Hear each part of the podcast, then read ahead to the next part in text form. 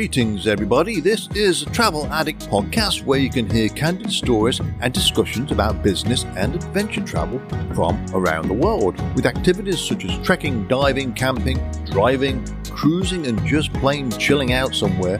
We talk about lots of experiences in places all over the world, including the grand, the remote, the edgy, the risque, and ones of questionable merit. Education, fulfillment, and wonder enrich our lives.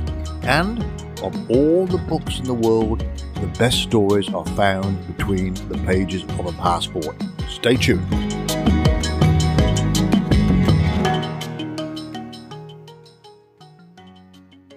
Good morning, everybody. Malcolm Teasdale here, the day after St. Patrick's Day. Hope everyone's doing well. Yes, I am the travel addict. And today I have a gentleman here who's traveled around a bit. It's David McNeil who was actually living in Porto in the great country of Portugal right now. And he was a founder of a company called Expat Empire. Now, I think this is sort of important, especially this day and age. What does he do? I'm going to let him explain that. It's quite valuable. So, uh, David, how are you doing? I'm doing great. Thanks so much for having me on the show, Malcolm. Pleasure, pleasure. Now, I'm an expat myself, having been uh, born and raised in England, Coventry, England, but I've also lived in uh, Ottawa, Canada for a couple of years and in Singapore for, for a couple of years. I'm in the States now. Where will be next? I just don't know. but you specialize in this, uh, David, don't you? Um, you you run the expat empire, and there's a big need for that. Um, so please explain to everyone exactly what you bring to the table. What do you offer people? Yeah, absolutely. So there's definitely a couple different aspects to it, but I'll try to keep it short. Uh, so we uh, first just create a bunch of content as far as our podcasts and blog posts and uh, meetup events here in Porto and all kinds of things online and in person um, to really get the word out there and inspire people to move abroad and live abroad, whatever that uh, whatever form that takes for them. Um, but then ultimately, we also provide a lot of uh, different consulting services, personalized consulting services for people who want to go abroad um, more for the long term. So whether they're retirees or want to be, you know, wanting to retire abroad, finding a local job in another country or become a digital nomad, we can help them do that through some of our services like destination comparison to help them compare different places that they can move to, cities or countries, and help make a decision if they're still deciding between a couple of them or want some suggestions. Uh, we help people with their foreign, you know, international job applications and really coming up even with a strategy for how to apply for jobs in another country because they usually use a lot of different tools and uh, sites and you know the the way that you approach it and the way you build your resume is going to be really important. Um, helping people think through how they can do remote work um, you know uh, doing coaching as well. So i've you know helped a lot of people one-on-one with uh, with coaching services to help them think through their different challenges along the way. And we have a timeline planning service where we help uh, really people to visualize, truly visualize all the steps they need to take to, to be able to move abroad. So that's not just in their home country where they are now, but then also uh, to, to, leave there and then also to get settled into the new country in the first 12 months. Um, there's, as, as I'm sure you know, and many of the listeners know, so many different steps that people have to take. And I think it's more of a fear of uh, what they don't know that they need to do and are afraid of, uh, you know, getting getting uh, some challenges down the road, let's say, whether just time consuming or uh, expensive challenges if they forget to do something there. So, a lot of different aspects that we can help with in terms of our services and also those of our partners. So, if people want help with the immigration process, with finding a house in a new destination, um, you know, the paperwork and you know, relocating their pets, all of that good stuff. We can help with that as well through our global partner network. Yep. So we really just try to help basically anyone to move abroad or to go abroad in the way that works best for them, starting from maybe the day one when they're just thinking about it for the first time, or if they already have a destination in mind and just need someone to help them with the paperwork. You know, we have the partners that can help them do that as well. So um, happy to you know tell you more about that and talk about it more and hear your experiences moving abroad as well um, but if anyone's interested, they can definitely check out expatempire.com. I'd be happy to chat with them there. Excellent. Excellent indeed. Um, it might surprise a lot of people, especially even in, in, the States. I tried to look this up before we got online here. The number of Americans who left the country last year, um, it's been sort of strange over the last few years because of COVID. So being a digital nomad has become you know, I would say commonplace, but it's uh, more and more accepted now. You can work from mm-hmm. anywhere. The technology is there, and you can oh, basically go anywhere, and it's more accepted to foreign countries. But the number of people who left the USA last year, um, it, it's well, what I'm reading, it's over a million people. Do you have any numbers regarding that?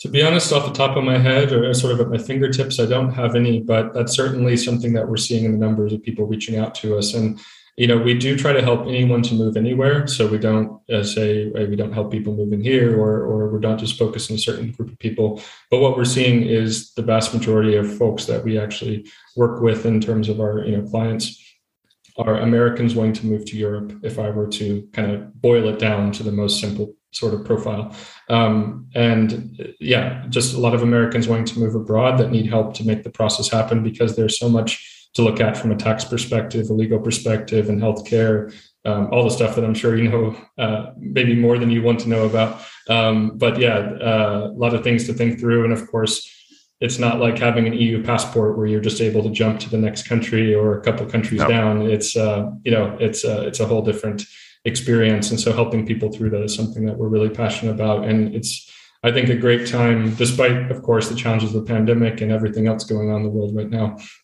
um, despite those challenges, I think it's a really good time for us to be, you know, building awareness and, and just getting into the conversation because this is what people are thinking about. And so, if we can play even a small role in helping people to, you know, have great life experiences and, and have some life changing experiences for that matter, then uh, we're very excited about it. Yeah. Um, I talk about this with other people here, and a lot of people don't understand why you, we would want to move out of the United States. All right. Well, they haven't done it mm-hmm. before. They got no interest in doing it. But there are certain reasons why people may want to do it. And it may have a lot to do with money. Um, for example, you mentioned something about a minute ago there healthcare.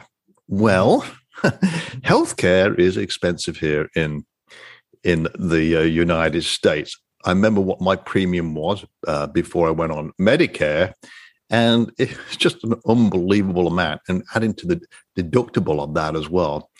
And so many people here go bankrupt each year through medical bills. Mm-hmm. And you collectively, you look at Western Europe, zero people go bankrupt. It, and it's that's a yeah. factor for sure. Plus, we've got inflation going on here. So that's I get that. And you know, when you look at quality of healthcare um, around the world, it's very good in a number of places you would not expect. I think France and uh, Spain are probably the top two ranked healthcare systems in the world. Finland is as right. well. So, what are the main reasons that you see today that people want to get out of town, so to speak? Is it healthcare? Is it they just want to see some part of the rest of the world? Is it cost, standard of living? What is it that you see? Yeah, sure. Well, because we help so many people to move for all different kinds of reasons, of course, we're we're seeing the reasons that we hear and see really run the gamut. Um, it could be that they, uh, you know, have, are in a long distance relationship and they want to be with that partner in another country, or um, you know, they want to study abroad, or they're just like interested in German culture, for example, and want to head to Germany. So of course you see those things, but definitely if you're talking about, um, you know more recently Americans wanting to leave uh, the US and go somewhere else. It does tend to kind of revolve around uh, some of the political discussions and, and, and, opinions that people have about these things. It's definitely healthcare, it's cost of living. It's um, it's sometimes it's the pace of life. You know, they're just looking for something a little outside of the typical rat race that, uh, uh at least from what I hear, know, people feel a bit caught up in right now, uh, or, or more recently in the United States. Um, and there's also some tax benefits possibilities and things like that. So of course that comes into play as well. Um, so honestly, a lot of different reasons, but it, I suppose it, if I were to, you know, put it generally, there are a lot of financial reasons. So let's say uh, I think you're on the money for that, but um, I also am of the personal opinion that if that's the only reason you're going abroad, it might be difficult for you to find the overall life satisfaction that you're looking for. I think it's good to have a little, you know, something else and and realize that you're going to a different country and culture and perhaps language and set of expectations and having to build a new network, all those challenging things to make sure that you're aligned on on that and your expectations there as opposed to just doing it for financial reasons. But obviously people bring a lot of different um, you know backgrounds and, and reasons and walks I mean, of life to the table. Yeah, yeah they can't just uh, obviously uh, i need to get out of the country. I want to fly tomorrow and just take a chance. You've, you've got to do your homework on this. You live in portugal currently, and I have a good friend in England. He has a place in Portugal down in the Algarve, and, and mm-hmm. I know Portugal Portugal has become uh, target's the wrong word, but a, a, desirable destination for people to live in right. in recent years. And there's a reason for that. Maybe cost of living, maybe it is healthcare, um, mm-hmm. but I don't know. I, how long have you been in Porto? That's northern Portugal, I believe. How long have you been yeah. there? Yeah, so uh, my wife and I moved here from Berlin, Germany in November 2019. Uh, so yeah, just about, I mean, closing in on two and a half years, let's say. And two and a half years. Porto the whole time. Yeah. Yeah. Funny you should mention Berlin there. I will be in Berlin at the end of June. Oh, well, I'm, I'm only, for, only for two or three days. It's like a layover because I'm going over to England and uh, yeah. the wife and I are just renting a, a, cottage in the English countryside. Originally from there, we see the family and all that. And then uh, then just go into uh, um, Lithuania and then um, uh, Berlin for a couple of days to see a lot of the stuff happens. But you know, anything related to the, the World War II, which um, I'm, oh, I'm, looking forward to. So, is it worth visiting? Absolutely. I mean, at least it sounds like you'll be there. You know, fingers crossed at some of the ideal uh, temperature and weather. As far as the the summer is short, but it is pretty amazing, and it's usually, let's say, you know, June to August, September kind of time frame. Unfortunately, a lot of the rest of the time is quite dreary and cold and cloudy. But um, you know that at least sounds like you're planning to go during a pretty pretty ideal um, you know time where you can pretty well assume that it's going to be good weather, and and that, that's uh, that's always a good thing. David, I'm from England. I'm used to this stuff. Uh, I, I know, but uh, I think what I would say is if you only see Berlin specifically, but or, or particularly rather um, during the summer, then I think it's easy to fall in love with it. Okay. if right. you if you only see it uh, if you then go in January, your opinion might change. But of course, yeah, you're coming with a. I mean, sounds like you're you're enjoying some warm weather now, but of course you have that background in okay. another uh, place like that. All right. Hey, now, now notice. Um, you lived in Japan, but you speak Japanese, right? Right. It's funny because I spoke to someone yesterday and uh, they spoke Japanese as well because they lived there for a while. So, hmm. and what's the story behind You lived in where? Tokyo, right? I believe. Right. So that was the first place I lived more, let's say, long term. It's for two years there uh, after leaving the United States more permanently. So, um, that said, I did start studying Japanese when I was 12, actually. So I've been studying it for a very long time. Uh, and I was already pretty, pretty darn fluent by the time that I moved there. And of course, being there helped to increase it even further. But I would say that's been my, you know, one of my driving passions, even from when I was a teenager, was studying Japanese and language, uh, the culture. And so being able to be there was incredible. But I'd also say that given that I studied it for so long, for like 15 years before I was finally able to live there, uh, and then left after two years, which, you know, we could talk about that, but it was more job based reasons. Um, it's become more difficult to really invest in German, for example, or Portuguese. I mean, of course, I'm learning the basics, but when you climb a mountain, I think uh, uh, such a high mountain like a language like Japanese, it's um, and you only live there for two years, it's, it's a little hard to be like, okay, let's start the ascent again if you don't really know what the future holds. Well, about Tokyo, um, I've, I've, been there myself, but I have a relative that lives there as well. And uh, he married a Japanese lady. They live west of Tokyo now towards the mountains. Um, Tokyo is a very safe place, I, I believe, like, and uh, it is sort of uh, busy, exciting. So it's a, it's a yes. good place to, uh, to, to visit. I was down a Absolutely. trade show way back when in Chiba, actually. Then I went to mm. downtown Tokyo for a couple of nights there. It's uh, very good. So what you do then, because uh, you're helping people move and they have a reason they want to get out of the country, and you t- you you get them focused on a place where they may in, might enjoy. Could be a beach, mm-hmm. could be a city, could be a small town somewhere, and these are their dreams. They want to do this based on whether a digital nomad or they're retiring, which I'm assuming is um, a popular one, mm-hmm. or they get a job somewhere, or they want to find work somewhere. So, right. so you guide them into this process and tell them, well, the cost of living here is such and such. All right. So yeah. you go through all the specifics, and actually, you're probably down to the fact that you can tell them, well, can you really afford to move over here? I don't know, yeah. because some places in the world are grossly expensive, like Geneva, Switzerland, oh, or oh, yeah. Iceland. Uh, I mean, they're, they're, they're, extremely expensive. So you wouldn't move there for the cost of living. So, right. So, in your um, your view today, and you deal with digital nomads, retirees, or employees, out of all the places you work with, what's the most what's the most favorite place today where people think about going to? Well, I mean, you alluded to it before, and of course, I try to be bias based here, but I'm gonna be honest, it's absolutely Portugal. Um, and look, there might be a factor of me being here, and of course, people are reaching out maybe because of that, or some of the other conversations I've had with folks and things of that nature. But um, but there are a lot of reasons that people are headed here. And maybe it won't always be this way, but I would say today this is at least for what we're seeing a prime uh, prime destination for folks. Of course, places like Malta and Spain as well. Um, you know, especially for as as you were saying, Americans move, wanting to move to Europe, and especially for retirement or digital nomads. Um, you know, bit, maybe different destinations for people who want to find local work.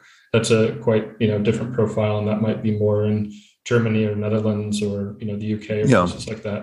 Um, but yeah, as far as what we're seeing, it's Portugal, and it's it's the the pace of life. It's the you know the cost of living. It's the um, the opportunity to do dual citizenship, to have dual citizenship, or apply for that after five years of residency here. It's the fact that there's this D7 visa that people could use, or the golden visas as well as many countries have, if they have the funds for it, to be able to live here to work toward that um, to do remote work uh, and yeah. be able to qualify for some of those visas. There's also this non-habitual resident tax status here, which essentially can quite you know make make the taxes you pay in Portugal very low for 10 years, uh, potentially zero percent on foreign sourced income. Um, yeah, it depends on the type of income and where it's coming from, but there are even benefits for people that are are working locally for companies here, which is what I did when I first moved here as a found a job here. And so, at any rate, you know, there's a lot of reasons for it, and uh, you know, people have different preferences in what they're looking for, and some people are leaning more toward the Spanish culture or language as opposed to Portugal, or they want to go to Germany because of their family history there, or you know, their their friend from childhood, or whatever the reason is. But we are seeing a lot of people wanting to come here to Portugal so we're more than happy and more than ready to help people do so but um, but of course i try not to push it myself too much uh, but it's if you do compare things as we do in our destination comparison, we might compare five different countries, for example. A lot of people will come, you know, come to the decision of Portugal on their own without me making any, yeah. you know, effort to push it. But, um, but yeah, that's the best answer I could give at this point. I subscribe to a magazine. It's really a, a newspaper, International Living, mm-hmm. and that comes through my door once a month. And they're always promoting Portugal as a desirable place to go. Uh, mm. There's others, but in my neck of the woods, it's Costa Rica and Panama, mm. right? And they're looked on as being uh, stable, um, good healthcare systems, and they're not that far away. So you can be in Costa Rica, fly out of Miami in what three three and a half hours. So people who go and live there and they want to visit family back in the states, it's not mm. that bad, right? Absolutely. Yeah. So um, quite a few people uh, moved down there, and I said stable, good healthcare system is is is good. Panama, same thing. And if you go into Latin America, Ecuador, uh, to, I've never been to Ecuador, but uh, mm-hmm. they look at, uh, at that also. Now, for the more adventurous, Asia, Thailand always comes up. And what I understand, understand about Thailand is they welcome digital nomads into their country. And they will give you, I think it's a 10 year visa or something. It's substantial. And, or if you retiree invest a bunch of money into right. Thailand, you can become a, a, permanent resident there. Now, Thailand is wonderful, no doubt about mm-hmm. it. I've been there a few times. And whether it's beaches in the south, jungles in the north, or in the big city, chaotic Bangkok, it's it's quite the place. So do you work with people that want to go to Asia as well? It's all over the globe, isn't it? But uh, right. yeah, have you helped people move to Thailand before? Um, I have had conversations with people about it. Uh, nothing that has happened as of yet, and obviously that probably has a lot to do with the pandemic situation, some of the the lockdowns and quarantines and things that have, have happened as far as Thailand and, and Asia in general are concerned. Um, we do have one partner there in particular that can help people to um, essentially do remote work from there more permanently. So, as you said, there are a lot of, of course, it's a huge place for digital nomads, but the challenge, I believe, is uh, from what I've understood. Of course, I haven't, I've been there, but I haven't um, tried to be a digital nomad there. But essentially, a lot of those people tend to work on this type of visa run basis to go to a nearby country, yeah, come back yeah. in, Not and, exactly. and you can do that for a while until uh, I've, what I've heard, and even guests on on the our podcast that have lived there have just warned that you know there maybe you'll get tipped off about it beforehand and you can be out of the right spot but if not then you know they could definitely ask for your paperwork and crack down on those things if you've been in and out of the country consistently um, for a long period of time. So there are companies that are coming up that are trying to help people do that in a way that they can work toward more permanent residence they could potentially you know or whatever that entails um, but just do it more on, a long-term legal basis as opposed to kind of always being a bit in the gray area from a legal perspective. And as you said, there are these uh, different visas that include ones where you know it's a pretty substantial investment. I believe you have to make into it. I don't remember the number off the top of my head, but um, but you know you could do a ten-year visa there. Um, so there are those options as well. But as I mentioned before, I, if I were to uh, boil down the profile we see, it's a lot of people wanting to come to Western Europe. So, of course, more than happy to help anyone to move anywhere. We've had people that are very interested in moving to places like Australia, you know, to France, to uh, to Germany, to Netherlands. Um, uh, you know, not as a, a, bit in terms of uh, Asia because also, yeah, I lived in Japan, so there's definitely some interest there. Um, but it, it, that's what we've seen more of. I think a lot of people with the digital nomad mindset just jump on a plane, uh, assuming they, you know, there's the lockdowns and all that, the restrictions are fine, and they'll just arrive in somewhere like Thailand and so on, and maybe not have that long term perspective as to how to how to do it, you know, uh, fully legally above board long term. Oh, it's um, got to be but done of course, legally, yeah. if they want to do that long, if they get to that point, uh, we're more than happy to talk to them as well. Um, but yeah, I think that's that's kind of what we've seen so far, and um, I'm a big fan of Southeast Asia and Asia in general. So hopefully, we'll see more you know interest there. But uh, but I think a lot of people are looking to kind of the to ease the transition into life in Western Europe and maybe to get that EU member state passport and then to just have that sort of backup security. I think that's what a lot of people are looking for yeah, now. Exactly. So I don't know what the factors are to get people into Asia, but I know about the visa thing. But cost of living Thailand is cheap. However, Singapore, I was right. there during 2007, 2008, is although Singapore has, you know, an advantage, it's spotlessly clean, no crime, one of the best healthcare systems in the world, but it's very expensive, right, mm-hmm. to live there. Oh yeah, yeah, Absolutely. and it's gone up even more so when I was there. But Thailand is sort of uh, is good in the fact that it's sort of um, not that high cost of living there, and the healthcare system is also pretty darn right. good there. I've been in a Thai hospital myself there, and healthcare is is just wonderful.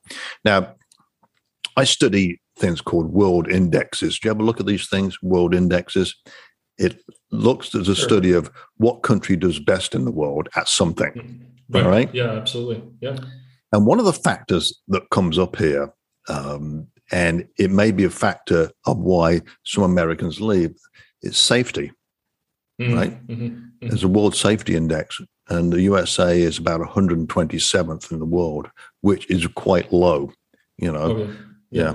So you're aware of that. You know, I, I, live in a, safe town here, but not far away. It does have a crime problem, you know. So people mm-hmm. do worry about that. There's other places that you know, I could just walk down at, down the street one day in the wrong area, and who knows what may happen to me. That sounds like I'm paranoid, but it's not. But people are sometimes mm-hmm. concerned about that. They want sure. to go to a place which is safe, and I know Portugal is safe, right? And most oh, of yeah. Western Europe, of course. So you you'll feel safe walking anywhere, basically, where you are. Yeah, definitely. Um, in countries like Japan, which I think is up there with Singapore at around number one and number two and yeah, Portugal, I don't remember the exact ranking, but it's got to be top 10. Um, yeah, these are these are very comfortable places, and that is definitely a concern that people have. And I can understand it, having you know, grown up in the U.S. as well and moved to a number of different cities. Um, you know, there were times that I wasn't staying or living in the what I what I thought would be the safest place, and um, I, I, totally get why people are, are, interested in that. And of course, it's something that we help them think through and look through their options. Um, what I would say, though, that actually impressed me quite a bit is even living in the city of Berlin, it's a very large city, very international, very diverse, multicultural, um, and also very kind of grungy. And you know, it's got it's got that it's got that graffiti side and everything else. But in the entire three years that I lived there, you know, there was maybe only one time that I, there was like one sort of testy, a bit aggressive guy on the train that got mad at me for reasons I didn't understand. Um, but besides that one incident, which of course went absolutely nowhere, and there was no ultimate issue with it whatsoever, I, I even coming back at 2 a.m., 3 a.m., 5 a.m. from the Berlin clubs, right? It's uh, I had no issues whatsoever, and I think just being able to be in a place where people and people are drinking outside legally, you know, that's that's the that's law right. there. So to be able to be in a place where you don't have to worry about that, and that's just like just of course taking the metro when you need to or this this or that but like even just walking back or taking your bike um, it's so freeing and i think uh, being able to be in a large city like that, see that happen, makes you realize that it's possible. And I think once you know that, it'd be hard to go back into a situation where you do feel kind of that general sense of potential danger around the corner or just exactly, yeah. You know, watching over your shoulder type thing. I worry about it uh, where I am. I'm in a relatively, it's, it's grown up. When I moved to uh, Destin, Florida, it, it, wasn't as busy as it is today. It's tourist season coming up, and it's like it gets like a zoo here, and the traffic problems and that little bit of crime comes into the area. You know, it's it's mm-hmm. a bit mm-hmm. unnerving. I'm all right when I am. I'm sort of off the beaten track a little bit, but right. it is a bit worrisome. And you get on the news each day and think, God, it's, it's a concern when you see what's going on sometimes. But I tell you what, I think most cities in the world have their bad areas. are places you don't want to go into. I, I I respect that, but you know, you're living in Porto. You love Portugal. So the big question is, David, where would you like to end up at the end of the day? well, you've asked a question that I don't have an answer to. I'm gonna be honest. I, I, don't even think I can kind of, um, you know, it, it feels like one of those things where anytime I'd have a job interview, they'd say, Where do you see yourself in five years? And no matter what you say, it's going to be something completely different. Um, so, all I could say right now is that we are very happy here in Portugal. Uh, I'm working toward the second you know, passport. Um, so, got a couple more years till I can apply for that. And at least that's really all I can say in terms of let's say, near to midterm plan. After that, um, I mean, maybe we'll end up staying here. Of course, I'm not saying that we'll we'll leave as soon as that's done or anything like that. Um, that's not our plan necessarily, but anything past that is really hard to say. I think both of us. So my my I'm originally from the U.S. My wife's originally from Japan, uh, but we met in Berlin. Uh, so we we met in a sort of neutral third country there. Um, and so I think our goal is just to, as best as we can, keep going to at least places that are outside of our two home countries. I mean, she's interested kind of in the yeah. U.S. I'm I'm interested in Japan, but I think both of us. I mean. Um, of course, we'll go back and visit family, and, and I've had the opportunity to live in Japan for two years. But I think both of us are kind of just enjoying being in these different places and it certainly makes it hard to figure out where to spend the holidays but besides that um, it's been it's been great so far. So i think that's kind of all that we can say at this point. I, w- I would love to find another country after you know portugal. Maybe we've been here for a decade and then we want something else. I'd love to find another country that really sparks our interest and our passion but um, at least we feel comfortable here now which after two years you know two years in J- uh, japan three years in germany it's kind of nice to be in a place where we've been here over two years and feel very at home and not like we're you know constantly searching for the next spot. Well eventually uh, I'm a bit older than you, but um, I, was just thinking eventually you're going to get me in a position in your life where he said, you know what, I just don't want to do with this anymore. I've got to find a place to live permanently and I mm-hmm. won't be able to travel. Either because you can't travel or you don't want to, or you don't want to get on a plane. That time will come, I'm sure. So yeah. you'll be somewhere, but it's too early to tell right now. You know, exactly. yeah, yeah, I was going to say, where, where do you it. want to end up? And of course, a lot of people want to be be close to to family, and I know some people go and move where their kids are, you know, and then their kids move away. I moved out of home um, in England. I was born in Coventry, England. I moved out of home when I was 17 um, and just down the road from where my parents live. And then I left the country at the age of 25 to move to Canada. And, you know, a lot of my friends thought I was nuts to do that. Um, my parents were a bit upset, obviously, uh, but but it happens, you know. So right. it, it's too early to tell where you ultimately land up. You could land up back in the states, actually. Yeah, and, it's possible. Yeah. Yeah. Um, I, one of the things uh, you probably know about this is people moving somewhere. A company I was involved with uh, about 15, 20 years ago, um, they had an office in Australia. Um, and what they did, they recruited some Brits to go and work in Australia, mm-hmm. Sydney. Beautiful city, by the way. So the Brits went down there, and many of them are still there because uh, they love Australia. They love Sydney, Melbourne, wherever they are. Uh, but a couple came back because of the fact is they had to revoke their British citizenship. Right? Mm-hmm. That's Australian rule. It was then. I don't know if it is now. I think it's probably the same. So um, one guy I know quite well, he, he, didn't want to do that. So he just came back to Britain, lived in uh, Wales, and I, I get that. I'm dual citizen. I'm British and I'm, I'm American, and but it's easy to get uh, citizenship of other countries as well. So I think what could be important to Americans or Canadians is be careful that you go to a place and you don't have to revoke your citizenship of exactly. where you're from. I think that's important to a lot of people. Exactly, and that's what I saw in, in Germany as well as people living there for I believe it's eight years that you need uh, to be able to apply for German citizenship, but then realizing or finding out or just dealing with the harsh reality that at least as at this point you would need to I think in pretty much all cases to get renounce your original citizenship to get German citizenship. That being said, what I've heard is that some of the you know people in the government are talking about potentially lowering the number of years required and also potentially opening the door to dual citizenship. But as of this point, I don't think that's happened yet. So that's what I saw with my my colleagues there, and um, you know that's that's a difficult decision to make. Um, and yeah, it, it's something it's it's something that's very much worth thinking about from the get go, like you said, because getting all the way to that point and then realizing that you had to make this difficult decision if you're not ready for it would not be exactly a, wel- course, a, a welcome surprise. of course, the rules could change, uh, but not not not overnight. Right. Yeah, I've got my British passport. And the only time I use my British passport is when I get over to the UK and I go through immigration, the shorter line. And yeah. funny enough, that's the only reason I do it. And I'm still registered. I put it in the machine, it lets me through, and I'll be waiting 20 minutes for my wife to get through. She's not a British citizen, she's American. And so that, yeah. that's just a process. But yeah, yeah, people should be aware of that. Yeah, no one wants to lose their citizenship, well, a place where they were born and raised. No, not at all. I wouldn't either. So, yeah, uh, but I don't think anything's yeah. going to change here. I also feel the same. I mean, at least as of yet, I intend to maintain my American one. Of course, maybe I'll decide not to for some reason down the road, but it certainly is quite a process. And especially, you know, as you know, with an American passport, with not only the the tax implications, but even the challenges of actually renouncing, which um, you know costs a couple thousand dollars, and you have to go and do an interview, which I've heard uh, is current or I don't know if it's currently currently, but at least in recent past uh, has been on hold with COVID.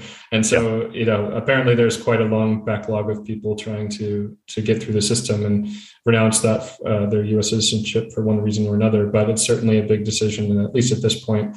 Um, I just like to increase the possibilities by uh, by adding to it as opposed to um, you know thinking about reducing them further. Yeah, all right. Uh, well, that, this is what you do. You're going to help people through the process, and exactly. I think uh, what you do is excellent because there's probably a lot of people thinking about doing it, but they don't know how to do it. A lot of Mhm. people have done it. They've they've left the country here, uh, but again, they've probably stayed over more in my neck of the woods. And some obviously come over to Europe. So it's good that you can help people. And I'm looking at your website here, Expat Empire. Great name, by the way.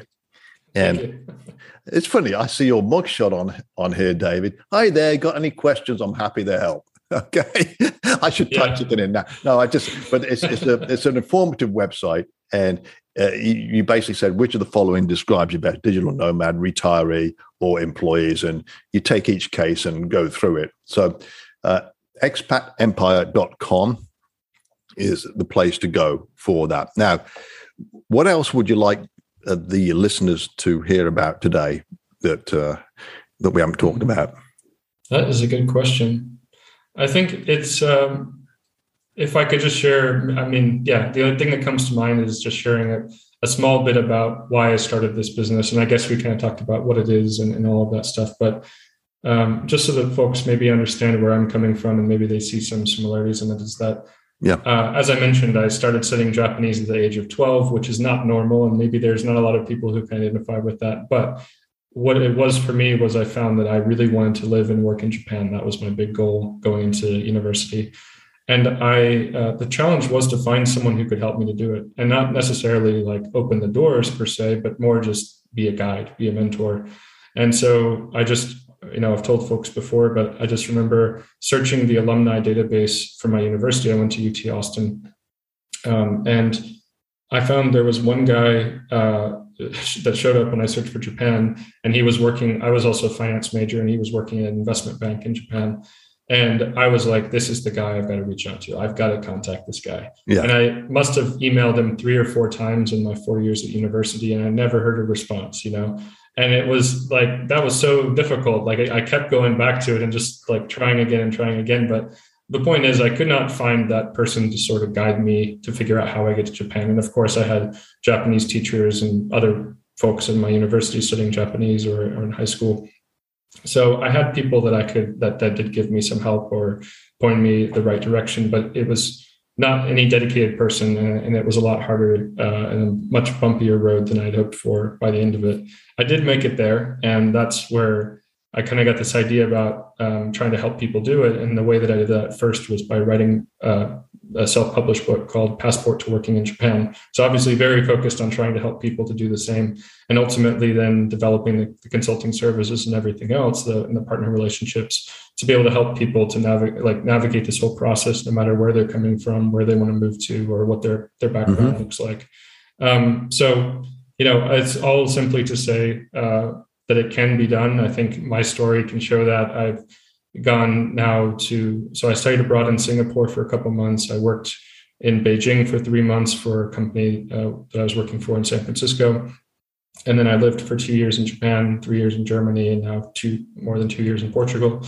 And each time I moved those countries, the last three, I found a new job in that location. So it was all by finding local jobs that I basically searched for on my own and you know it was uh, i mean maybe it sounds easy when i say it like that in a simple way but it was a very difficult process very uh, challenging took a lot of motivation a lot of setbacks. Um, i'm happy to talk with people about that more and i won't i won't uh, babble on too much more here but it's just to say that it is all possible and that's exactly where the idea for this business came from and why i'm so passionate about working on it and building a team around it which is based around the world and um, you know it's uh, it's just an exciting place to be and i think this is a great time to be doing I, I think so. as people are thinking about it so happy Yep. to chat with you. They are, they are indeed. And, you know, the language issue isn't such a challenge these days as it was back 20, 30 years ago. I remember being in uh, Beijing and there, was definitely a language barrier there. But Oh, yeah. now it's, the kids are taught English in school. They're brought up on it as a, a Mhm. second language, which is important. Historically, there have been countries that have about language barriers. Now, also, um, David, I was in the Ukraine just the back end of last Mhm. year in uh, Mhm. Kiev, Kiev or Kiev, as they say on the news here. And I was expecting a language barrier there. Well, a little bit, but a surprising number of people who spoke English.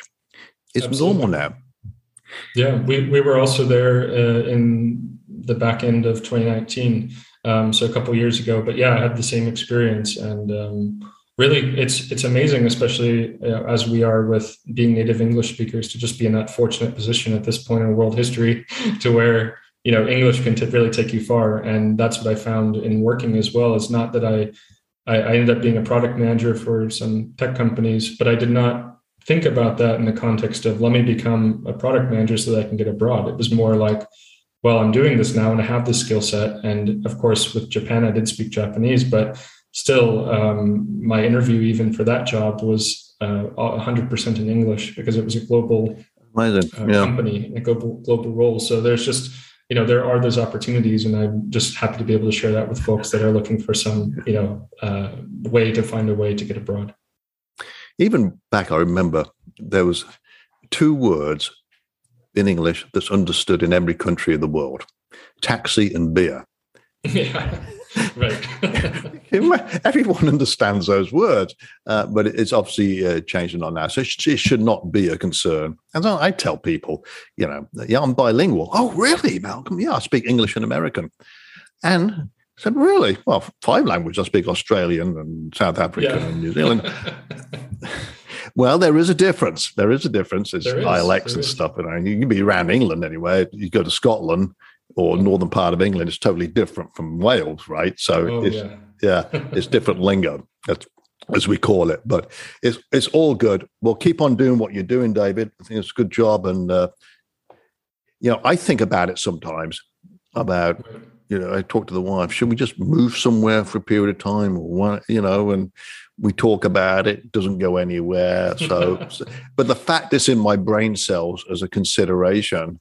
Um, yeah you know, when, you know, uh, we might just move to the, the Caribbean for a, a longer period of time. We don't know. But the fact is, because I've traveled most of my life, I still get the urge to do it more and mm-hmm. more. And uh, I've got a, uh, a, diary full of stuff this year. Um, I'm going to be on the road most of the year, which I'm looking forward to it based on what's happened the past few years, right?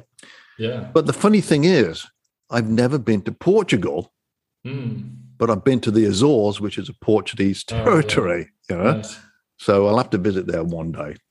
Yeah, absolutely. Definitely let me know when you're in town. We have a monthly meetup that we do here in Porto to help you meet other expats and tourists. And oh, that'd be good. There's probably a bunch of Brits there as well, isn't there? There are, there are definitely. Yeah, yeah well, I mean, there are a few, you know, hotspots of where people are coming from as well as uh, where they're moving to. So a lot of Brits, a lot of Americans, um, but people from all over, definitely. Excellent. All right. Well, enjoy life over there. Sounds like you're doing it, uh, David. I wish you well for the future. Keep in touch. Thank you. And uh, you're on LinkedIn. I'll send you a LinkedIn connection. All right. So sounds uh, good. Thank you. All right, so man. Much. Anything else you want to say before we bow out of here? No, I think that's about it. We'll be happy to talk to folks. And if they check out uh, expatempire.com, then they can see me on the live chat or uh, send us a message and we'll set up a call. All right. Well, have a good weekend. Talk to you All later. Right, you too. Take Thank care. Bye bye. Bye bye.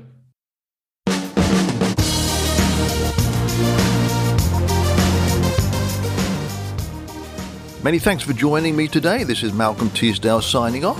Before I do, please check out my website, malcolmjteasdale.com, for more information about my travels around the world. Okay, folks, talk to you later. Bye for now. Stay safe.